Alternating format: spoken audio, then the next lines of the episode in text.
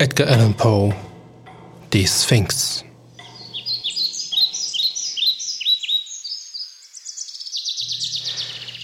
Zur Zeit, als die fürchterliche Cholera in New York herrschte, war ich der Einladung eines Verwandten gefolgt, 14 Tage in seinem Landhaus am Ufer des Hudson zu verbringen. Wir hatten hier alles, was man zur sommerlichen Unterhaltung braucht, und wir hätten die Zeit mit Waldspaziergängen und Malen, mit Rudern, Fischen, Baden, Musizieren und Lesen recht angenehm verbracht, wäre uns nicht allmorgendlich aus der volkreichen Stadt so grausige Botschaft zugegangen. Kein Tag ging hin, ohne uns Nachricht von dem Ableben irgendeines Bekannten zu bringen. Dann, als das Verhängnis zunahm, lernten wir täglich mit dem Verlust eines Freundes zu rechnen. Schließlich zitterten wir beim Nahen jedes Boten. Die ganze Luft von Süden her schien uns nach Tod zu riechen. Ja, diese lähmende Vorstellung nahm von meiner ganzen Seele Besitz, ich konnte von nichts anderem mehr reden oder träumen, an nichts anderes mehr denken. Mein Gastgeber war nicht von so leichter Erregbarkeit und obgleich er sehr niedergeschlagen blieb, bemühte er sich noch, meine Lebensgeister zu heben. Sein sehr philosophischer Verstand ließ sich nicht von Unwirklichkeiten berühren. Die wirklichen Schrecken empfand er stark genug, für ihre Schatten aber ihre Spiegelungen hatte er kein Verständnis. Seine Versuche, mich dem unnatürlichen Trübsinn, dem ich verfallen war, zu entreißen, wurden durch einige Schriften, die ich in seiner Bibliothek gefunden hatte, wieder zunichte gemacht. Sie waren der Art, dass sie den Samen ererbten Aberglaubens, der latent in mir vorhanden war, zum Keimen brachten. Ich hatte jene Bücher ohne sein Wissen gelesen, und so blieb er im Unklaren darüber, auf welche Ursachen meine unheimlichen Fantasien zurückzuführen seien. Ein bei mir beliebtes Thema war der volkstümliche Glaube an Zeichen und Wunder. Ein Glaube, den ich nach meiner damaligen Lebensauffassung ernstlich zu verteidigen geneigt war. Wir führten lange und angeregte Zwiegespräche über diesen Gegenstand, er betonte, wie ganz unbegründet der Glaube an solche Dinge sei.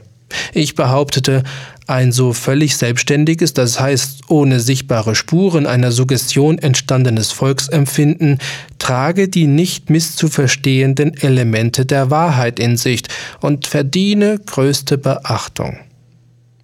Tatsache ist, dass bald nach meinem Eintreffen dort im Landhaus mir ein so ganz unerklärliches Ereignis begegnete, dass meine Neigung darin ein Omen zu sehen begreiflich war. Es erschreckte, verwirrte und bestürzte mich gleichzeitig, so dass viele Tage vergingen, ehe ich mich dazu entschließen konnte, meinen Freunde die Umstände mitzuteilen. Ein außerordentlich warmer Tag ging zu Ende, als ich mit einem Buch in Händen am offenen Fenster saß, das hinter einem weiten Blick auf beide Flussufer einen Hügel sehen ließ. Ein sogenannter Erdrutsch hatte die mir zugekehrte Seite der Berglehne zum großen Teil der Bäume beraubt. Meine Gedanken waren lange von dem Buch vor mir zu der Trauer und Verzweiflung der nachbarlichen Stadt gewandert. Als ich die Blicke von den Seiten erhob, fielen sie auf die kahle Bergwand und auf ein Wesen, ein lebendiges Ungeheuer von entsetzlicher Gestalt, das eilig seinen Weg vom Gipfel zur Talsohle nahm und schließlich drunten im dichten Forst verschwand. Als dieses Geschöpf zuerst sichtbar wurde, zweifelte ich an meinen gesunden Sinnen, wenigstens an der Klarheit meines Blickes, und viele Minuten vergingen, ehe ich mich wirklich überzeugt hatte, weder verrückt noch traumbefangen zu sein. Wenn ich nun aber das Ungeheuer beschreibe, das ich deutlich sah und ruhig auf seinem ganzen Weg beobachtete, so fürchte ich, werden meine Hörer hinsichtlich dieser beiden Punkte schwerer zu überzeugen sein als sogar ich selbst. Aus einer Vergleichung mit dem Umfang der großen Bäume, an denen das Ungetüm vorbeikam, der paar Waldriesen, die der Wucht des Erdrutsches standgehalten hatten, musste ich schließen, dass es weit größer war als irgendein vorhandenes Linienschiff. Ich sage Linienschiff, weil die Gestalt des Monstrums den Gedanken nahelegt, der Rumpf eines unserer mit 74 Kanonen bestückten Linienschiffe vermittelt ein ganz anschauliches Bild von dem Bau des Tieres. Sein Maul befand sich am Ende eines 60 bis 70 Fuß langen Rüssels, der den Umfang eines normalen Elefanten hatte. An der Wurzel dieses Rüssels war ein wahrer Wald von schwarzem, zottigem Haar, mehr als genügend für die Felle von ein paar Dutzend Büffeln, und aus diesem Haarwald sprangen seitlich und abwärts geneigt zwei schimmernde Stoßzähne vor, ähnlich denen des wilden Ebers, doch von ganz maßloser Größe. Gleichlaufend mit dem Rüssel und an dessen beiden Seiten streckte sich je ein riesiger 30 bis 40 Fuß langer Schaft vor, der aus klarstem Kristall zu bestehen schien und ganz die Form eines Prismas hatte. Er gab eine prachtvolle Spiegelung der Strahlen der untergehenden Sonne. Der Rumpf war keilförmig, das dünne Ende am Erdboden. Aus dem Rumpf breiteten sich zwei Paar Flügel auf, jeder Flügel von fast 100 Meter Länge. Das eine Paar saß über dem anderen und alles war dicht mit metallenen Schuppen besetzt, jede Schuppe von etwa 10 bis 12 Fuß Durchmesser. Ich beobachtete, dass das obere Schwingenpaar mit dem unteren durch eine starke Kette verbunden war. Doch die größte Besonderheit dieses entsetzlichen Wesens war das Bild eines Totenkopfes, das fast seine ganze Brust bedeckte und sich von dem dunklen Hintergrund des Körpers so deutlich in schimmernder Weise abhob, als habe es ein Künstler sorgfältig gezeichnet.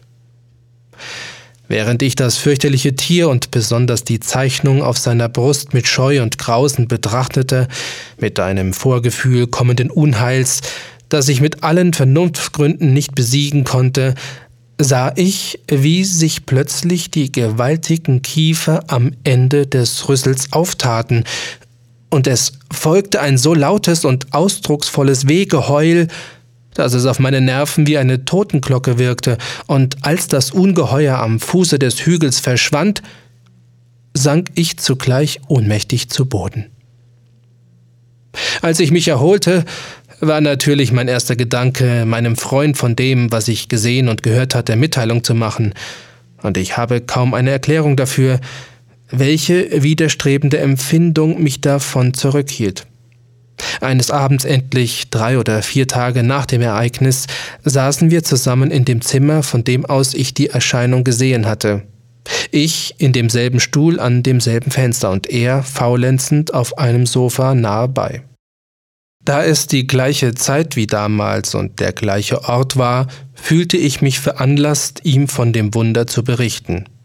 Er hörte mich bis zum Ende an, lachte zuerst herzlich und verfiel dann in einen übertriebenen Ernst, als stände meine Verrücktheit außer Zweifel.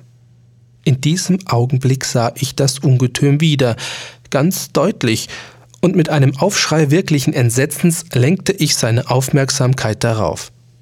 Er blickte eifrig hin, behauptete aber nichts zu sehen, obwohl ich den Weg, den die Kreatur am kahlen Berghang herunternahm, eingehend beschrieb. Jetzt war ich maßlos bestürzt, denn nun erachtete ich die Vision entweder als ein Vorzeichen meines baldigen Todes oder schlimmer noch als den Vorläufer eines Anfalls von Wahnsinn. Ich warf mich in höchster Erregung in den Stuhl zurück und begrub mein Gesicht in den Händen. Als ich die Augen wieder freigab, war die Erscheinung nicht mehr zu sehen. Mein Gastgeber jedoch hatte seine Ruhe einigermaßen wiedergewonnen und befragte mich sehr eingehend über die Gestalt des Phantoms. Als er hierüber von mir vollkommen unterrichtet war, seufzte er tief auf, als sei eine unerträgliche Last von ihm abgefallen, und redete mit einer Ruhe, die mir grausam schien, über verschiedene Punkte der spekulativen Philosophie, die bisher ein Thema unserer Unterredungen gewesen war. Ich entsinne mich, dass er unter anderem sehr eingehend bei dem Gedanken verweilte, Der Grundirrtum aller menschlichen Forschung sei der Hang des Untersuchenden, die Bedeutung eines Gegenstandes lediglich durch falsche Berechnung seiner Entfernung zu übertreiben oder zu unterschätzen.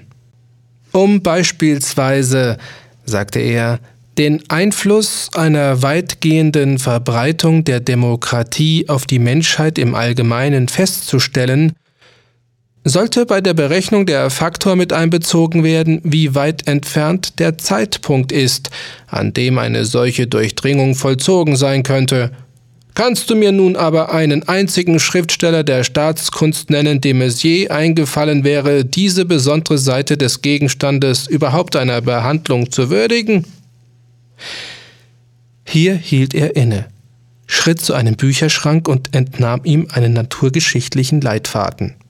Dann bat er mich, den Platz mit ihm zu wechseln, damit er den kleinen Druck des Buches besser erkenne, nahm meinen Armstuhl am Fenster ein, öffnete das Buch und führte seinen Vortrag in ähnlichem Ton wie vorher zu Ende.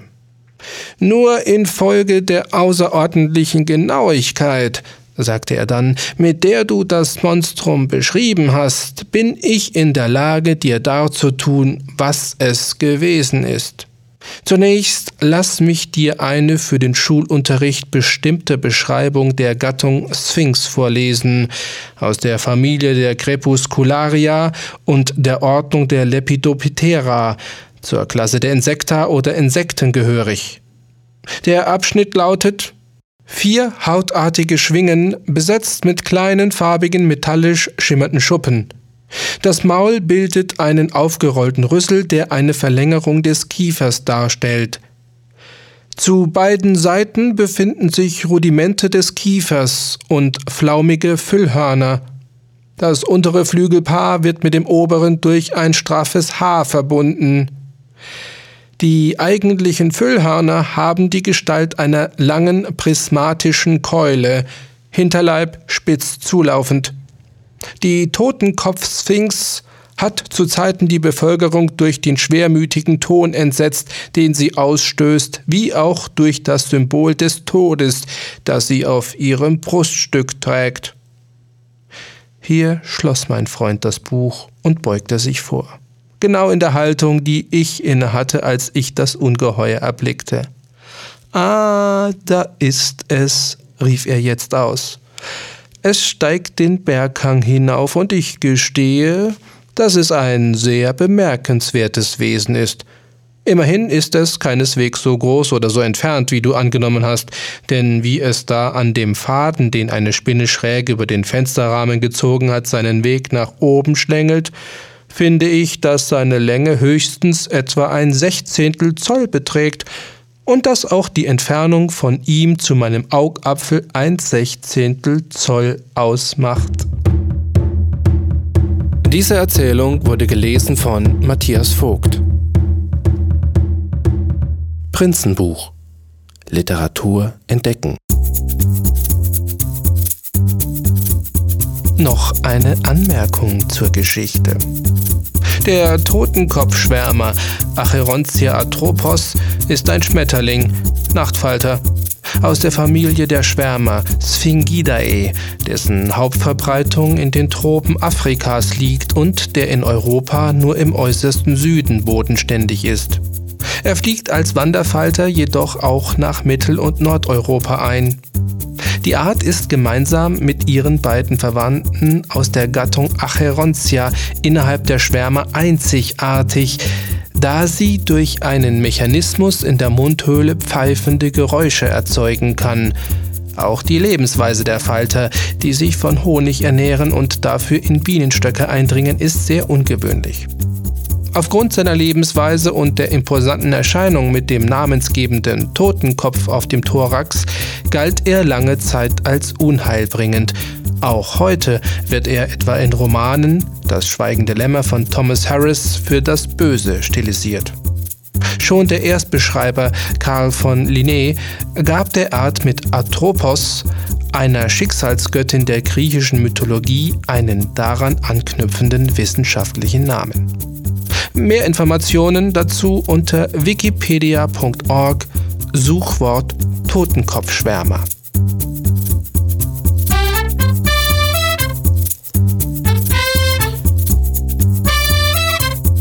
Sollte in der nächsten Folge die Geschichte wirklich auch nur ein Fünkchen Wahrheit sein, dann, dann würde dies einiges ändern.